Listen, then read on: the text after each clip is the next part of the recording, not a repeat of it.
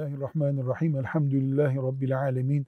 Ve sallallahu ve sellem ala seyyidina Muhammedin ve ala alihi ve sahbihi ecma'in. Kardeşimizin merakı şu.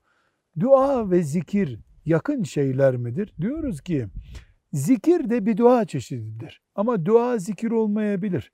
Mesela Fatiha'yı e, zikir içinde okuyabilir insan, dua içinde okuyabilir ama Ya Rabbi bana e, sıhhat ve afiyet ver diye dua eden zikir yapmamış, zikir yapmış olmaz. Her halükarda duada, zikirde ibadet listesindedir. Velhamdülillahi Rabbil Alemin.